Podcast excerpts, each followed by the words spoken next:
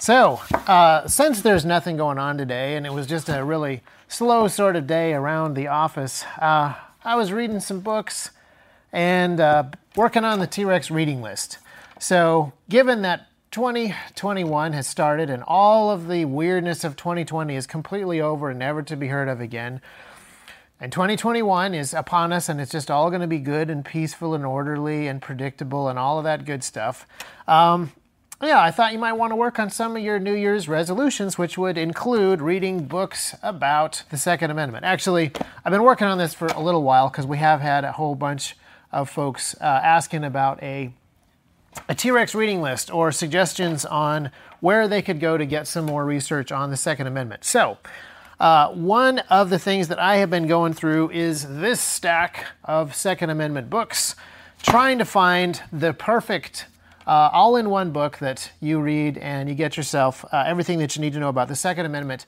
And uh, I'm going to mention just, you know, has nothing to do with the events of, of, of today. I'm just saying I've been working on this for a while and talking about violent overthrows of government and people holding tyrannical governments in check and the rules and responsibilities of government.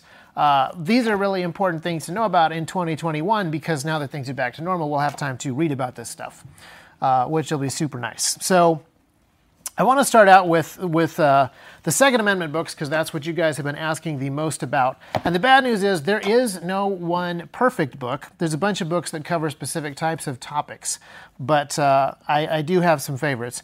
And I am going to post uh, links, or at least the names and authors of all of these books, in the show notes uh, or the description of the video, and then the show notes of the podcast because T Rex Talk is also a, a podcast um, that you can find on your podcasty stuff. So a bunch of people uh, suggesting that I recommend David McCullough's 1776, which I am going to recommend in the history section. And uh, we are we do have a history section on the reading list because um, it's very difficult to talk about the Second Amendment just in a vacuum. Uh, it's really easy to talk about the Second Amendment in and around the ratification of the Constitution and the Bill of Rights because that's when most of the discussion happened. But there's so much stuff that happened prior to it, and there's so much stuff that has happened legally in America after it. Uh, nothing today, of course. Nothing related to the Second Amendment is happening on January 6th. But, you know, for the last uh, hundreds of years, uh, we've, you know, been various things developed related to the Second Amendment. So I want to shout out uh, this first book here. This is probably your best starting point that every man be armed. Um, by Stephen Halbrook. And this book starts prior to uh, America being founded, and it talks about a bunch of the different ideas that have floated around throughout civilization about private ownership of weapons prior to the founding of the United States, prior to uh, the American Revolutionary War.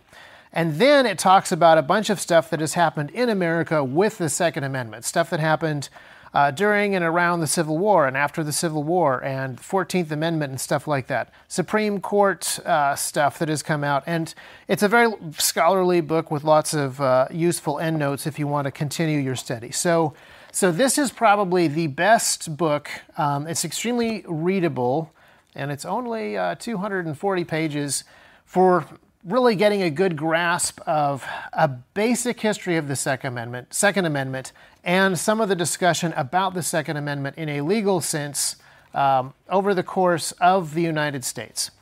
Now, he also has, uh, Stephen Halbrook has another book called The Founders' Second Amendment.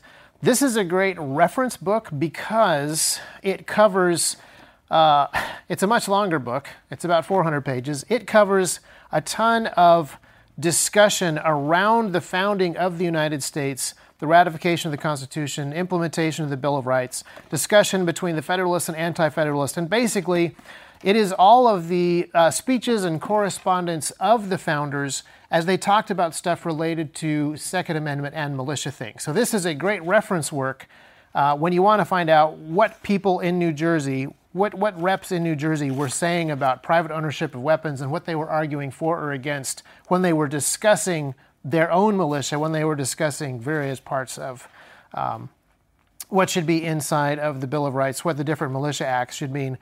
Uh, it's all divided up and, and, easy to find that stuff. So, this is a great reference work Um, if what you want is not an overview, but really specific what certain people said and quotes from people about the Second Amendment stuff. Um, so, so Stephen Halbrook is my favorite author on this topic so far.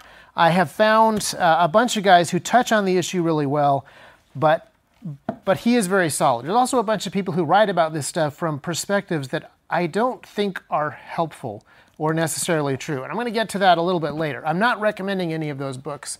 None of them are here on the table, but I'll kind of explain why um, in, in a bit.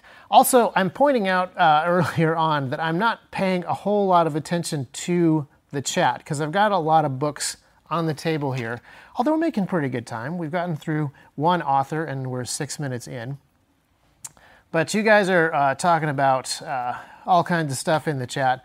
I'm probably not going to have a chance to really answer questions because they're being drowned out by conversations about things that, from what I can tell on the chat, is stuff that happened in the War of 1812. So uh, you guys keep talking about the War of 1812. I'm going to be talking about 1776 um, and other stuff. Uh, another good book, this is actually probably even a more entry level book than uh, That Every Man Be Armed. Um, this is a book by an author named John Payne, who is um, somebody that I don't know, but he knows us because he mentions T Rex Arms in the back of the book. Um, but this is a book which is called the Second Amendment Manifesto What Every American Should Know About Their Constitutional Right to Own Guns.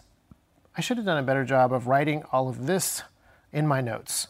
Um, this is a very entry level book, um, but it does a great job of providing, I, I say entry level in a good way, it does a great job of providing an overview of weapon rights, um, the second chapter is the 2,000 year history of the right to bear arms in 15 minutes, and uh, it's, uh, it's quite good. Um, I will say, I think that he's a little too hard on Cromwell because he's primarily looking at superficial stuff that happened in 1651. Uh, we can talk about Cromwell more later. I also think that a lot of uh, historians get the new model army wrong. I believe that it's actually more of a militia than a standing army. Uh, but I want to say kudos to John Payne for recognizing that the glorious revolution of 1688 was a major win for freedom and a major win for, for weapon rights. So I really like his take on a lot of these, these things that are in here, and I'm really encouraged that this is out there. And this is a super easy, almost beginner's book because the, uh, the last half of the book is actually equipment that you should buy.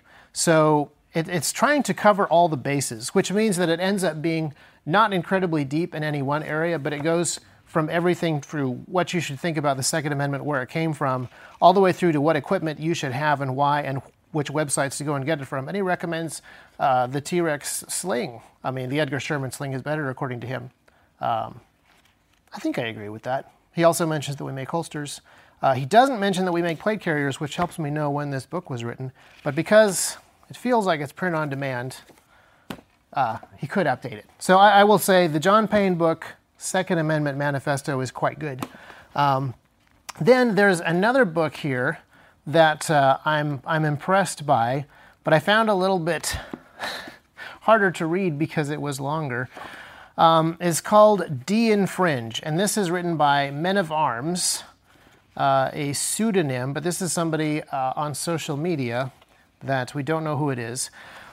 And this is a similar, um, similar all-in-one book that should cover a whole lot of stuff. This is written in a much more conversational way and covers a lot of online uh, arguments that you will run into and the answers for some of those things. So that is, um, if, if that's what you're looking for, if you're looking for all of the all of the ramifications of gun control and conversations about Waco and stuff like that. It is it is more in this book. This book is more like I don't even know if this is the right. This, this sounds this sounds non-complimentary. This book is almost like an internet argument, uh, but I mean that in a good way. This internet is like a conversation, and the points answering the questions that will come up in the conversation about Second Amendment are in here in a very conversational way. And to be honest, I have only skimmed this book. Uh, I've read the stuff that I have a decent understanding of, so I can see if the sources are good, and then I skimmed through the rest so that I know sort of what the other topics are inside of here. Um, I think that this is this is a good book. I would, I believe that I would ask folks to start with the Second Amendment Manifesto. I think that that makes a bit more sense um, for an introductory book. Um, but if you are if you're not so much of a reader and you want something that is a little more conversational and a little bit more internet flavored, uh, De-Infringe is good.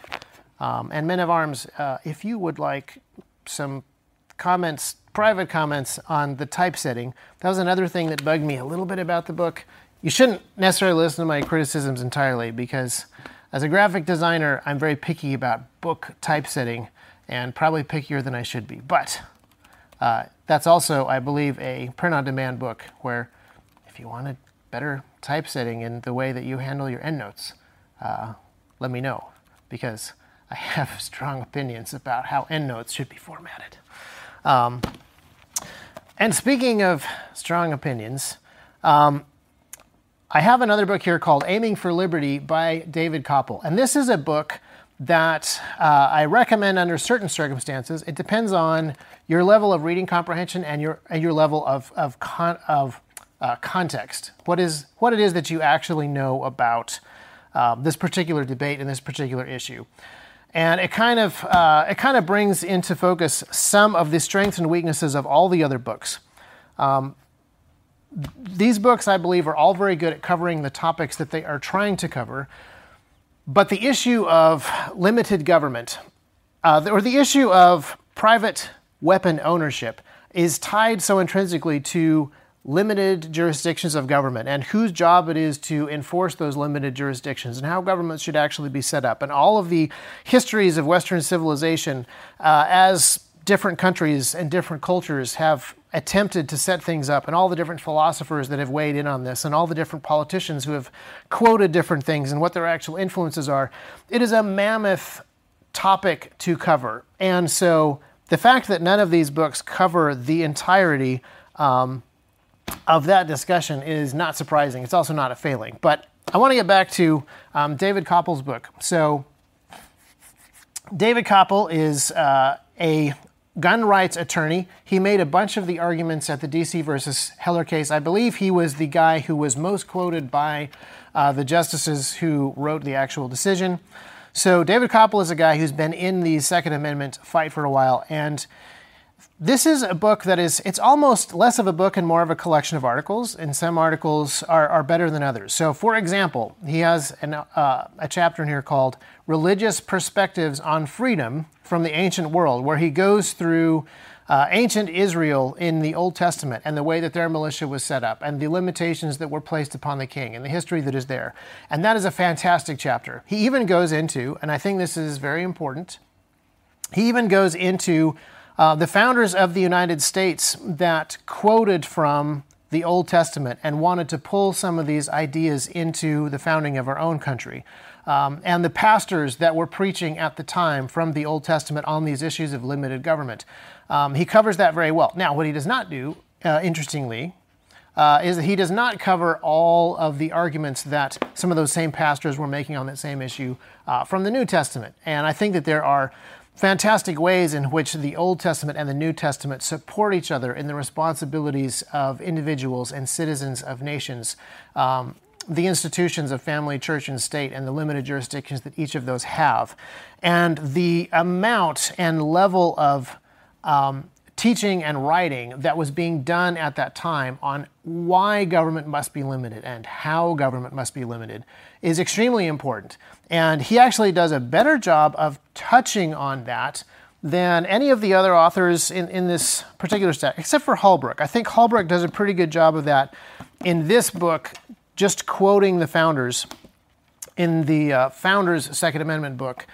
But uh, yeah, that's that's a point that I want I want to get onto uh, in, in just a second. But then there's uh, another chapter which is religious perspectives on freedom from the West, and that's not as good a chapter because he chooses what I think are uh, more of the weird outliers of Western civilization and not actually kind of the fundamental structural arguments uh, and cases and, and trends of Western civilization on this particular issue. Like, um, he picks some weird philosophers or some weird uh, proto transcendentalists from New England that were teaching on this issue when those guys were there and influential to some level, but there were also tons of other denominations who were doing serious, heavy duty, centuries long work on this issue, and those are the churches that most of the founders were going to. And so, uh, yes, talking about Mayhew makes sense, but talking about Mayhew in uh, such an exclusive way is a little odd. So,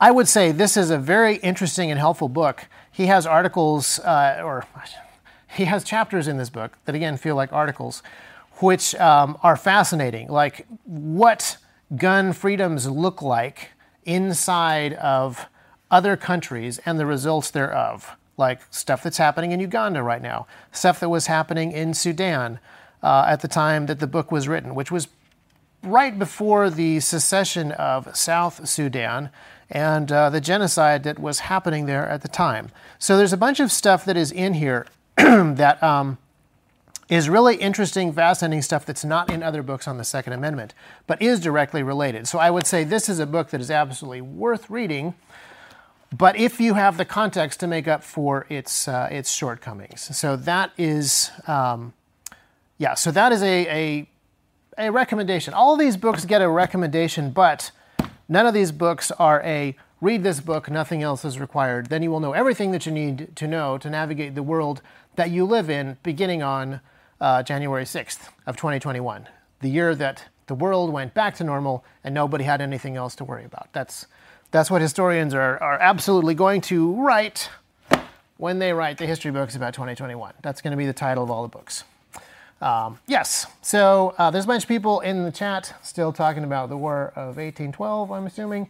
Uh, a bunch of people wondering why I'm not talking about the events of today. Well, obviously, it's 2021, everything's back to normal. What could possibly be talked about uh, when it comes to current events. But also because um, we are live streaming this on YouTube. YouTube has political opinions and agendas and requirements for certain live streams, and I would like this one to stay up. So, I'm not going to talk about the events of today, but if you're paying attention, you will realize that I'm talking about events of the past that are remarkably similar to the events of today. And the issues that our forefathers were dealing with when they talked about limiting the scope of government uh, is incredibly important, not just today, but all the time, because people don't actually change. People are corrupt and evil, and so that's why government is needed uh, to deal with lawbreakers. But government has to be limited as well because it's going to be made up of corrupt, evil people also, because that's just how people work. And people don't change and haven't changed. And so these issues that we are discussing are timeless, and history has a lot that, um, that we can learn from. Uh, T Rex, are you worried about our Second Amendment in the future? Oh, absolutely. There is something that I call, um, well, I'm not sure I'm allowed to use some of the words that I like on YouTube anymore but let's just call it moral entropy. Uh, you know, the second law of thermodynamics says that we basically are losing. Uh, you have to work really hard to overcome entropy. There's something called moral entropy, uh, where basically you have to fight very hard to be moving in the right direction. And cultures have to do this as well. If you are not moving in the right direction and you think you're just coasting, you're actually going downstream the tendency of people and the tendency of governments is in the wrong direction, and it takes a lot of work to go the other way. It requires people to be willing to uh, work and sacrifice for freedom, uh, but also to have really good definitions of what that work needs to look like, what sacrifices are acceptable, and what freedom even is, which is the whole point of the T Rex Arms reading list. Um, that's why we're talking about this today and not some other time. Uh, we're talking about this today because um, because it's 2021 and you guys uh, have New Year's resolutions that you need to keep that involve reading more books. That's why we're talking about it today. No, no other reason at all. Uh, I actually feel like with all these book recommendations, I should be wearing my tweed jacket and smoking my pipe. So, before I move on to the other topic, there is a area, and I kind of touched on this before, where all books that are on the Second Amendment kind of miss something. All of these books that I have mentioned, and uh, also the worst Second Amendment books that I haven't mentioned, they miss, I think, a very important bit of context. And I mentioned it a little bit with this, uh, this book of David Kopel's. I hope I'm pronouncing that right. I should have done a little bit more research, but I wasn't actually planning on giving this particular talk today. Um, although I don't know why I wasn't, because obviously it's 2021, the year of everything being back to normal and everybody having time to read books.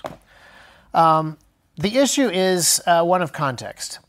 Modern historians have perpetuated the idea that the American founders were far more motivated by Greek and Roman philosophy than by their Christian heritage. That's been pretty much accepted throughout the 20th century. Uh, the efforts to kind of redefine uh, the early 1700s and late 1600s is something that happened. Oh, it probably actually began pretty heavily uh, in public schools in the mid to late 1800s. But by the 20th century, everybody was kind of on board with this idea that the American founders were deists, they didn't really go to church all that much. They didn't really learn anything from the Bible. Uh, what they loved was the Roman books that they read in their um, their good old classical education days and uh, modern uh, humanistic Enlightenment philosophers. That's an idea that has become basically entrenched in the way that um, basically anybody thinks about the founders. And if you read all of the quotations and all the information that is in this book by Stephen Halbrook, you kind of question that idea. Uh, and Stephen Halbrook does, I think, the best job at not just assuming that they paid a lot more attention to Aristotle, Socrates, and Plato than any of uh, the Bible verses that they were quoting. I think he does the best job at not falling into that trap. But that is a trap that is pretty universal in the 20th century and the 21st century. And I think that that causes people to miss a lot of stuff as they talk about the Second Amendment. There's this idea that the Second Amendment comes out of classical thinking, uh, medieval scholasticism, and not out of a scriptural tradition, or that it comes out of the um, secular enlightenment that was basically happening at the same time, but in a different continent by people who were diametrically opposed to what the founders were trying to do. So it's sort of problematic to actually um, make this claim. I've, I've, talked to people directly who are. Uh, I've had direct conversation with people who have made the case that, oh, no, no, the ideas that you're talking about did not come out of the Bible. They came out of um, Thomas Hobbes' Leviathan, or they came out of Plato's Republic. That's that is where the founders got all of their ideas. That is where the founders got the idea of national uh, natural law. That's where they got the idea of limited government. It's like, dude, have you ever read Thomas Hobbes' Leviathan? It is not about limiting government. It is about removing as many limits of government as possible so that government can be as all encompassing a sovereign as possible so that people can't get away with anything at all. There is no way that the American founders read Thomas Hobbes' Leviathan and said, This guy has some fantastic ideas. Let's have, um, let's have the right to keep and bear arms. Let's have the right of free speech. Let's have the right of a free press. Because that is exactly the opposite of what David Hobbes wanted. They were getting the ideas for free speech, um, private property, and the ability to keep and bear arms so that the government could be resisted from somewhere else that was not David Hobbes. There are other Enlightenment thinkers who were less statist than David Hobbes, but they were getting that idea from somewhere else. And they were not getting that idea from Plato's Republic either. Um, Plato also wanted a very large, uh, tyrannical, centralized government to keep an eye on people and to educate people so that people's problems could be solved by a giant top down government um, which is the exact opposite, again, of what our founders wanted. They wanted a very limited government. Our government was founded on the idea that government cannot be trusted. So we're going to break the power up among as many branches as possible with as many checks and balances as possible. And there's going to be a Bill of Rights that says there's a whole bunch of stuff that the government just plain old is not allowed to do. Our Bill of Rights limits the power of the government, it does not limit the power of the people. The people who wrote that document were trying to limit the power of the government they were not trying to do what Thomas Hobbes wanted. Um, now, it is true, I don't want to argue uh, that um, our founders were not familiar with Cicero and Plutarch and Julius Caesar and Marcus Aurelius and classical thinkers. They were, absolutely they were. They had read those books, they'd read Shakespeare, they were reading stuff from Enlightenment philosophers of the time, um, for sure. But that doesn't mean that they were picking up on all of those ideas. That's like you guys saying, well, you're reading these books, you're on board with all these ideas. No, not necessarily. I think that each one of these books, uh, as I recommended to you, um, has a lot of meat that is good stuff. And some of these books have some meat and have some bones. And the better context you have for history and for truth, the better job you're going to do at benefiting from the meat and not choking on the bones. And I think that our founders were, for the most part, people who were very good at that. Now, obviously, I'm talking about uh, hundreds and hundreds of people over decades. So I'm not, I shouldn't generalize like that. But if I did have to generalize, I would say that the religious beliefs of the time uh, had a far greater effect on what it was that they were trying to accomplish and what it was that they were willing to fight and die for and spend their lives and their fortunes and their sacred honor on than Tacitus or Aristotle's Ethics and Politics, which again, diametrically opposed to what they actually ended up building um, here in the United States. So, uh, I, I, let me see if I can think of a, a better example of this. Um, I should stop looking at the chat because the chat is highly distracting. You guys keep talking amongst yourself. How many people are watching, Charles? We got uh, 1,300. Okay. 1,300 people watching this instead of the nothing that uh, that is happening today. There's that's that is right, isn't it, Charles? There's nothing happening today. Uh, I haven't seen a, a, thing. Yeah, well, I mean, it is 2020. It's the year of everything getting back to normal. Uh, sadly, the year 2020 is not the year of season three of The Mandalorian. So that's my example. So you guys may have heard me say in previous uh, places, weapons are part of my religion, which is a quote from I think season one of The Mandalorian. Um, it's a cool quote from a decent show, uh, but it's actually a true statement. Weapons are a part of my religion, not in a, a ceremonial way, but using tools to fulfill the responsibilities that I believe that I have because of my religion is a very important part of my religion and weapons are sometimes the tools that are required to fulfill those responsibilities. So when I say weapons are part of my religion, uh, I am saying something that is very true, but also a quote from a show. Now, my religion that says that about tools and weapons and personal responsibility does not come from the Mandalorian, uh, but it does come from the Bible, which I thought I had on the stack over here, but I want to hold it up. So when I say weapons are part of my religion, I'm getting that from the Bible, and then I'm quoting the Mandalorian. And I think that there's a bunch of times uh, in in the writings of the American founders where they will quote Shakespeare, or they will quote Milton, or they will quote Caesar, or they will quote Cicero, but the underlying fundamental theological reasons for thinking the way that they think is what they've been brought up on religiously and theologically, which is far more Christianity and far less uh, Greco Roman philosophy.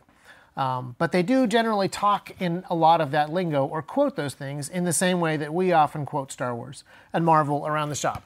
Uh, Disney does not create uh, as much of my worldview as you might think based on how often I quote Star Wars. Um, so that may be part of the reason that um, we get into some of this discussion. But I think the other big reason, uh, and this is kind of sad, is in the 21st century, church is not that big a deal, not even for Christians who go to church. For the most part, uh, we go to church, we hear a 20 minute sermon about nothing, and then Monday has come around and church time is over, Christianity time is over. It has had very little effect on the rest of our week, let alone the rest of our life. The fact that so many Christians live their lives like that today makes it easy for modern historians to assume that our founders treated Christianity the same way um, that we do. Uh, but the fact of the matter is, most of the founders went to churches where they heard a two hour sermon that was extremely pointed and extremely scriptural. It was about something, it was about something that was incredibly important. And then it did actually change the way that they acted throughout the week, and it changed the way that they acted for the rest of their lives. And um, I do want to bring up one book. I'm not recommending that everybody in particular read this book because it's another reference book. It's not a book that needs to be read. This is called Meet the Puritans. It's a book by Dr. Beeke, and all it is, all it is, is uh, miniature biographies of many of the Puritans. Certainly not all, and then uh, a, um, a short description of some of the books, again, not all, that they had written. So this is a 800 something page book. Uh, each of these pages is a Puritan or two, and then a small bibliography of stuff that they wrote. So we're talking about hundreds and hundreds of people writing thousands and thousands of books in just one language, in just one uh, faction of Christianity in a pretty short amount of time. And most of these guys were the ones who either moved to the American colonies because they were being forced out uh, of England or had written the books um, and, and preached uh, in the generation prior to that, or were living in the United States in the generation after that. So these guys are an incredibly influential group of men that produced an incredibly large amount of material on the very topics that we are talking about in these books.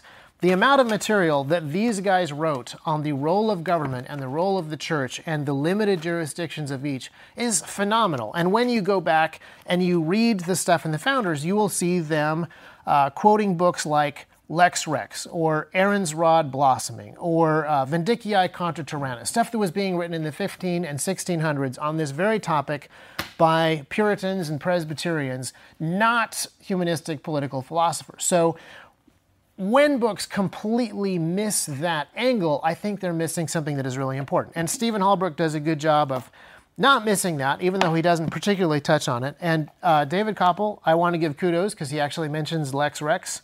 Um, Lex Rex, very important book by Samuel Rutherford, um, written around 1640. A uh, little bit of trivia.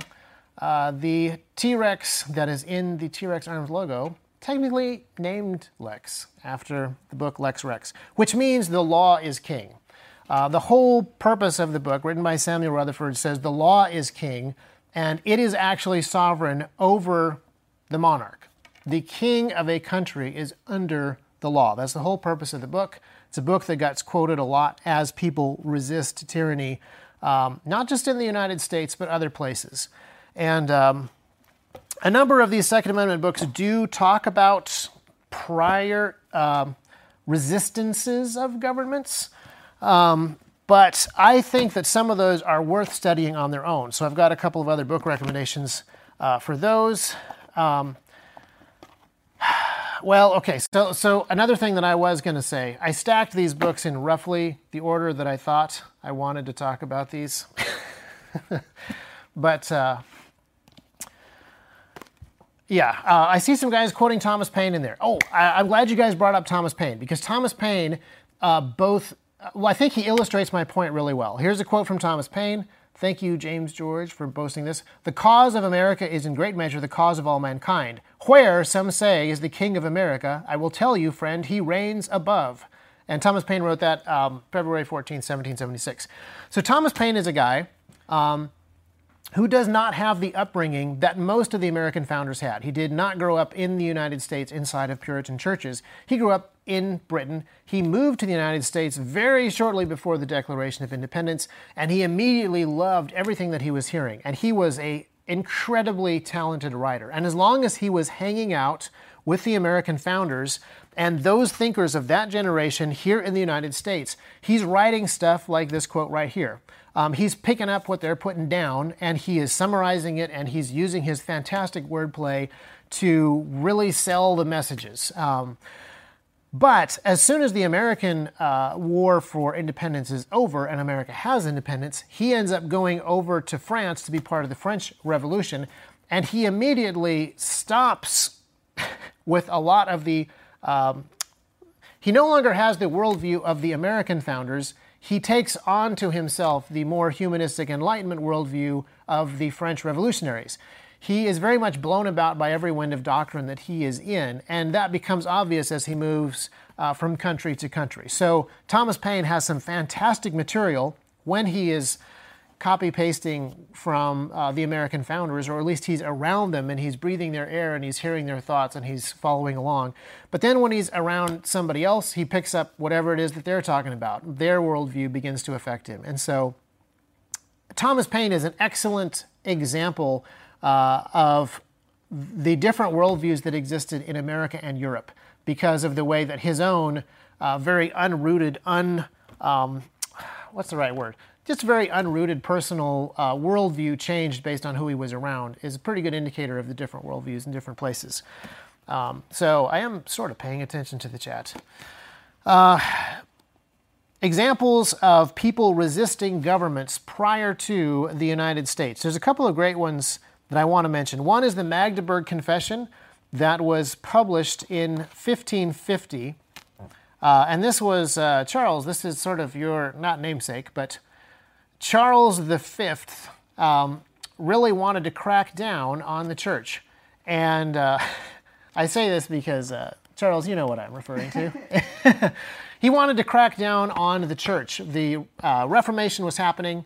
Uh, I think that's the most, probably the most influential and world changing human event in history is the Reformation. That changed the world so much, ideologically speaking, that it cannot be overstated. But the powers that be didn't like uh, a lot of the trends that came out of it, and so uh, Charles V was really trying to crack down on the church, and he actually surrounded uh, the town of Magdeburg. And the pastors of Magdeburg wrote this confession and basically said, We will not be swayed by the wealth or majesty of anyone. And they locked their doors and allowed themselves to be besieged, and this was their, their defense of what they did. So, this is an incredibly important document. Um, that gets quoted and used a lot. And it's a formative document that changes the way that, that people think about these things. Although a lot of the stuff in here is stuff that Augustine wrote about earlier. It's, it's stuff that is in Scripture, it's stuff that's in the Old Testament, it's stuff that's in the New Testament, in Romans 13. Um, Pierre Viret I don't have an exact time of when Pierre Viret would have written this book called The Christian and the Magistrate, but it's a similar time frame. It's prior to a lot of the Enlightenment humanism stuff, but it's the exact same stuff that they get credit to.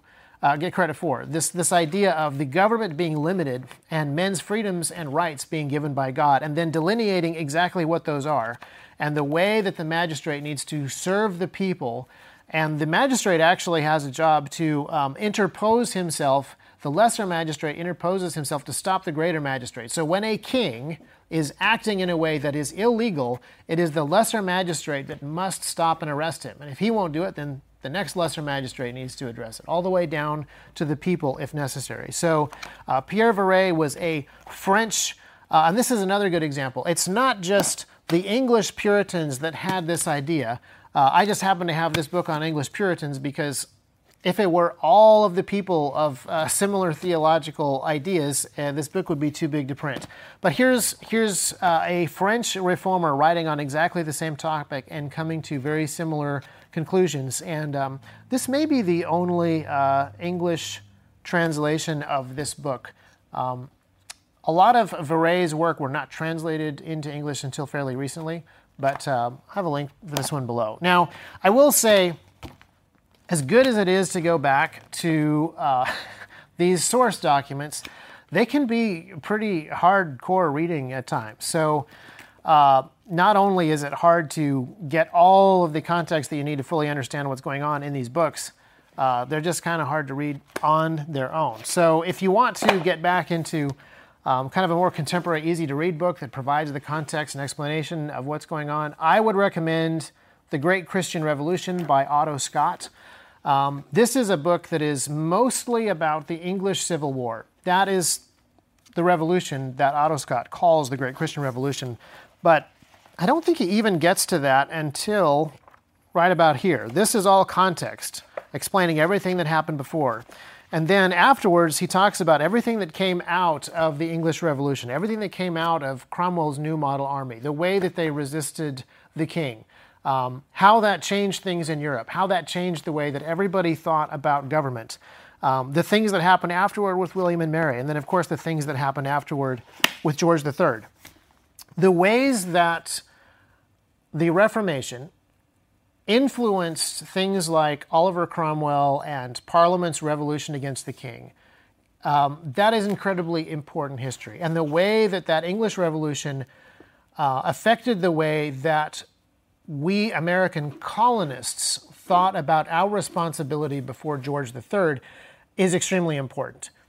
when the American colonists resisted a tyrannical king, they did not think that they were doing a strange, abnormal, problematic thing. In fact, they thought that they were the ones doing one of the most British things imaginable, which is to stand up against a tyrannical monarch. This is something that people in Britain had done and had good documentation and good precedent for. And so resisting George III is no different than resisting James II or resisting Charles I. Uh, these are things that British civilians had done with force of arms in the past, and we were just doing it again in the colonies. So that is an extremely important thing to understand. So I highly recommend um, this book. Otto Scott also has some great history books on the French Revolution. Um, Robespierre specifically, he has some on uh, the collapse of South Africa. Very interesting stuff. Some of it's hard to read. It's he writes about pretty brutal history, and he writes about it pretty uh, uh, pretty honestly. So just you know, a lot of those guys didn't end well uh, Robespierre and his buddies. So um, I recommend Otto Scott for, for the things that he is is writing about. And um, when he writes about the collapse of nations, it's sort of unpleasant, but uh, possibly stuff that that we might need to be knowing about and thinking about in the future. Not the year 2021, of course, because the year 2021 is the year that everything went back to normal. Right, Charles? Yep. Back to normal. Yes. Everything is fine. Everything is back to normal. Um, but uh, just in case things don't go quite back to normal, well, no, actually, if things go back to normal, uh, the war on guns will continue. So, this is a pretty good book. This isn't necessarily a description or overview of the Second Amendment. It's by John Lott Jr. It's called The War on Guns. It doesn't talk about why the Second Amendment exists or how it came into being or any of the history around that exactly. It talks about um, the war on the Second Amendment, and it's, it's a lot of statistics and graphs and basically um, debunks a lot of the arguments that are made by uh, anti gunners and sort of describes who has made these arguments and why, and the different avenues of attack on the Second Amendment get made. So, in, in the political category, I would say this is a useful reference work. Um, it's also pretty readable, I would say. Um, but it's, it's a lot of charts and graphs and statistics um, for the folks, uh, for arguing with the folks that use charts and graphs and statistics uh, to say that um, guns are too dangerous for private citizens to own.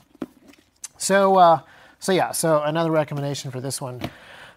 um, let's see, we got about 15 minutes left. So, in my political pile of books, oh man, I didn't even get to anything on this side of the table.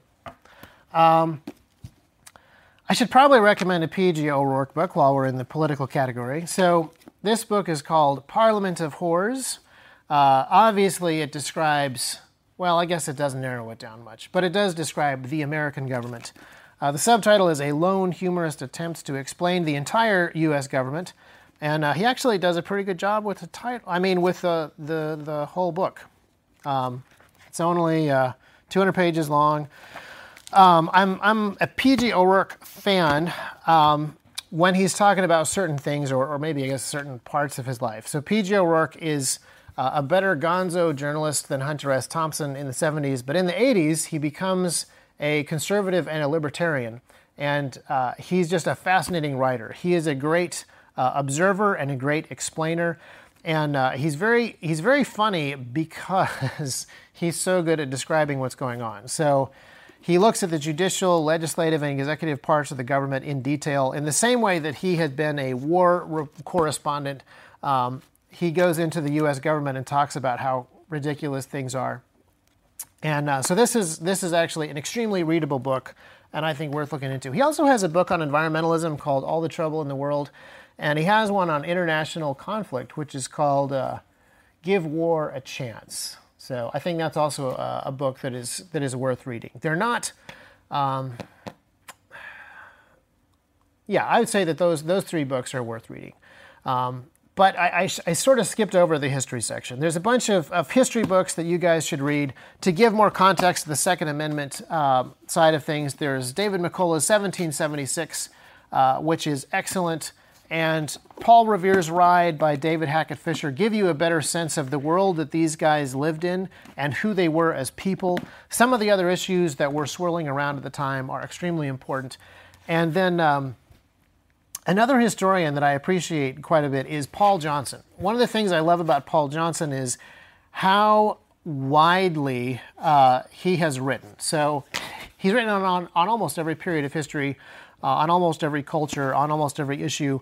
Um, but I would recommend that you start with modern times. If you want to figure out how we got from 1776 to uh, July 6th, 2021, um, the book Modern Times I think is very helpful, talking about the, uh, the 20th century.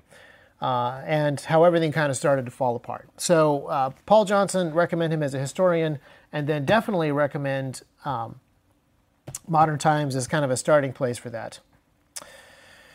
Uh, there's a whole bunch of people in the chat talking about random stuff again, like normal. Um, and uh, I still have a whole bunch of books that I didn't really get a chance to talk about, but I do want to make sure that this reading list gets put on the website somewhere, probably with some better explanations of these books than I have tried to give. Um, but for now, I'm going to make sure that every book that I have talked about does end up in a description uh, in the description of the video, so they're easier to find. And I think that these these books are are really important um, for understanding the times that we live in. We are definitely a a very important. Uh, we're definitely in an important time in history because every time in history is important. And the time that we live in is a product of a lot of the ideas that are represented in the books that are on the table.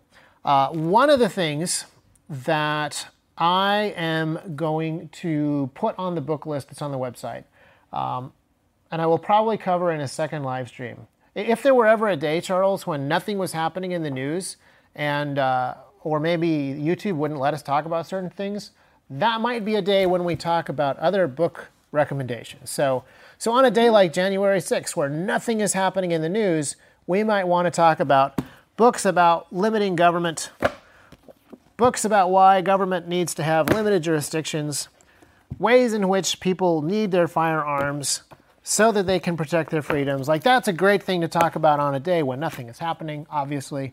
Um, but there might also be days in which we want to talk about basic economics. Uh, how to build stuff when you don't have any electricity, how to build stuff when you do have electricity, how to build countries from scratch. Um, yeah, there might be days in future live streams where we want to talk about those books.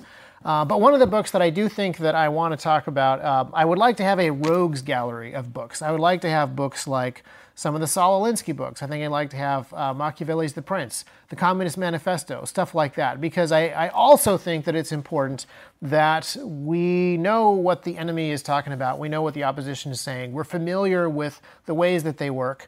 Um, and that provides a lot of good context. So when you're reading modern contemporary historical books, you have some historical context for what the contemporary historians are saying, and you can say, well, you're, you're kind of missing the point there.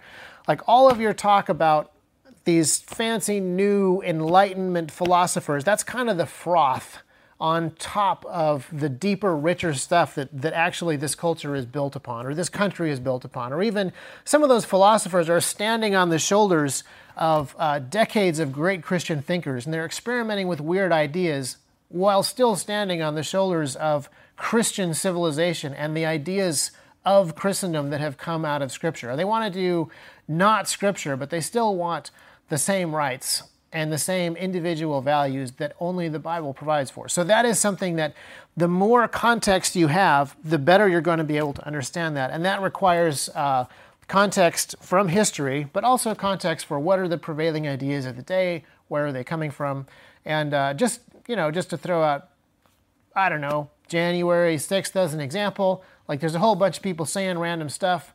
Uh, just because they're holding an American flag might not mean they're on your side. They might also have like a hammer and sickle tattoo. That might mean something, and then you could like figure out what ideology that represents, and that would help you like make sense of the situation. Just pulling an idea out of a hat, a hat that looks like the top of Buffalo's head with horns. Just, just an idea. Just random thoughts, Charles.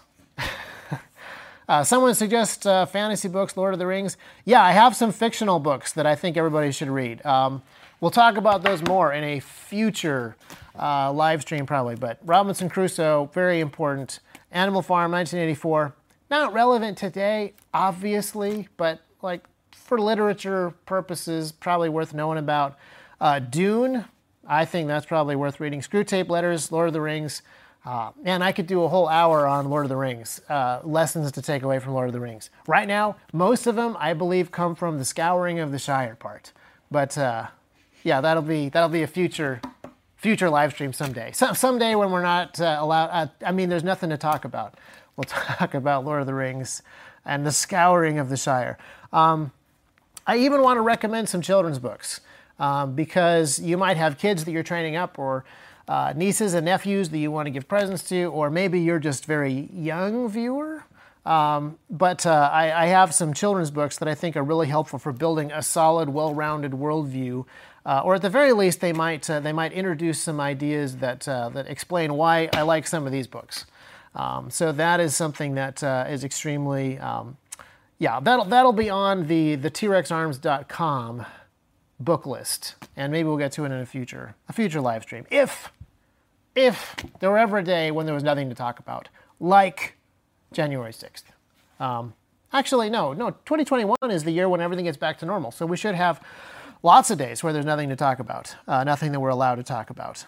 Um, I also was thinking, Charles, about having, in addition to the rogues gallery of stuff like uh, Communist Manifesto, which is bad, but stuff that you should know, uh, I almost want to put together a blacklist of stuff that is bad, but so bad you shouldn't even read it, like hardcore heretical stuff. Yeah. Uh, that would be kind of interesting, except for the fact that maybe, maybe people would read it just out of curiosity and.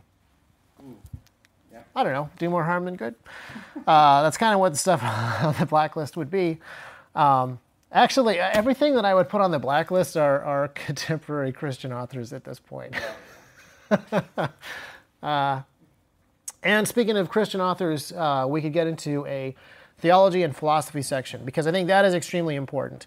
Um, and that is what a lot of these historical books are is theology and philosophy. And those are, are very important concepts that we, we cannot leave behind. And uh, in, in the chat, there's always folks who say, stop talking about the Bible, just talk about gun rights. And I, I, hope that you guys can see and understand. The only reason that I care about gun rights is because I believe that the right to life is a right that is given by God. All of my understanding and all of my uh, passion for this particular issue or these particular topics or for, or for freedom or for civilization really come out of the Bible. So asking me to not talk about the Bible and only talk about the ideas that I have that have come from the Bible is kind of pointless and, and uh, counterproductive. Um, except for the fact that uh, a lot of times I get onto a rabbit trail and end up talking about something that is several steps removed from the Bible. So um, that's where I want to finish this particular live stream is if there's only one book, a lot of you have asked for the one book to read about the Second Amendment. If you're truly, legitimately only going to read one book, it should be the Bible. And there's a bunch of um, philosophy and theology books that I would say only read them after you have read the Bible. Um, they will make far more sense to you once you have read Scripture. And uh, that's a higher priority anyway. So that is something that is extremely, extremely important. Uh, I cannot overstate that. Even though there's a bunch of folks in the chat saying the Second Amendment is not founded on the Bible, uh, obviously those guys missed the beginning of the stream. But the good news is they can go back and watch it, and uh, they can also listen to it on podcast. So uh, I'm, I'm, actually really curious to see what the further comments and feedback of this will be. But uh, because this is, in fact, um, the beginning of 2021, the year when everything goes back to normal and you have plenty of time to read books. Uh, I'm really glad that we were able to get to the T Rex Arms recommended reading list uh, of stuff that you should know, starting with the Bible, Second Amendment history, pre Second Amendment history of weapon rights, human rights, um, the idea that government is limited, why government must be limited, who must limit government. Um, these are tremendously important uh, things for us to understand, uh, even on January 6th, a day in which nothing happened. Uh, according to Google and YouTube, uh, I'm not allowed to talk about anything that has happened, so that must mean that nothing has happened. Uh, yes. Constitution is not founded on the Bible either. Um, again, man, go back and read what the people who wrote the Constitution were talking about when they were ratifying it, when they were going over different drafts of it. Um, this is one of the things that I think is an incredibly Um, an incredibly easy to miss point in the modern day and age because so many of us have been taught that Scripture does not apply to all of life, it only applies to the salvation of the soul. It only applies to right inside of here and nothing else. And if that is true, then the idea that the founders were motivated by the Bible when they wrote a document that founds an entire national government, of course it is preposterous. But if the Bible does speak to all of life, then the idea that people who were raised by generations of Christian pastors would have been affected by the Bible in the way that they wrote a document that follows scriptural principles in limiting the government's power and authority, well, yeah, then, then that idea is not crazy. That idea is very logical and hard to argue against. So these are, are very, um, very important things to talk about. And as easy as it is to talk around the tertiary issues, uh, to talk about the internet arguments, um, to talk about what our opponents are doing, I think that we really need to be uh, prepared to go back to the basics because we might be doing a lot of going back to the basics. And being in exactly the same positions as a lot of our forefathers were, uh, even though 2021 is the year where everything goes back to normal. Uh, it still might be a good idea to get back to those basics so that we can actually understand what our responsibilities are, what freedom actually is, what our goals and missions are uh, here on this earth, how it is that we actually love our neighbors and protect them. So, that's why we're working on the T-Rex Arms reading list. I thank you very much for this kind of early, watching me do this sort of early draft of it. Uh, not ahead of schedule, of course, because this was planned for this very day, a day that we knew that nothing would happen. Uh, yes. Don't laugh, Charles. You know it's true. We, we knew that nothing was going to happen today, so we planned a book review live instead of anything else. Uh, yes. Uh, so thank you very much for watching. Again, all the descriptions of the books that I have talked about are going to be in the video description, or if you're listening to this on the podcast, uh, it's going to be in the show notes. We're going to have a better, sort of more curated list of books with additional books on the T Rex website at some point, as soon as we figure out where we actually want to put that on the website. And there's going to be additional books being added to it, additional, additional topics related to industry, engineering, economics, and uh, everything kind of related to building nations, building companies, building families, building churches, all the stuff that needs to be built and rebuilt in 2021, the year where everything goes back to normal. Um, hopefully, we'll, we'll at least touch on in, uh, in, this, in this book list. And uh, yeah, who knows, maybe another live stream. So keep an eye out for that. I honestly haven't got the slightest idea what we might talk about next week. Uh, but thank you for joining us for another T Rex Talk. Um, sign up for our newsletter because even though I have been very careful time and time again to point out to YouTube that I know that nothing has happened today and that I am a good little prole with no revolutionary ideas whatsoever and uh, will not comment on the news or needs of the people around me at all. Uh, we still not be on may not be on YouTube next week. So go to our website, sign up for our newsletter. That's a better way to communicate with us uh, if we get taken off of social media platforms. Um, oh, by the way, Charles, I got an email from somebody who used to work at Facebook. I asked him how we could be a more valued part of Instagram, and they were like, no, there's no way to be more valued to Instagram. That is not a concept that they have for any of their customers, even giant corporations that pay them millions of dollars in advertising money. Um, yeah, kind of kind of interesting world that we live in. So uh, actually, no, no, this is the year of everything being back to normal. Nothing interesting going on at all. I almost forgot for a second there. Uh, but go to our website, sign up for our newsletter. We will be in touch with you next week about some topic. I'm not sure what it is. I was going to say amen and a women and a children. I actually should have made that joke earlier, Charles. The Second Amendment the Second Amendment, and not just the Second Amendment, but also the Second Amendment and the Second A Childrenment also. Thank you very much for watching, you guys. We'll see you next week, somehow or another, talking about something or other. Uh, who knows what could happen in 2021, the year of everything going back to normal and nothing happening at all. Have a great rest of your week.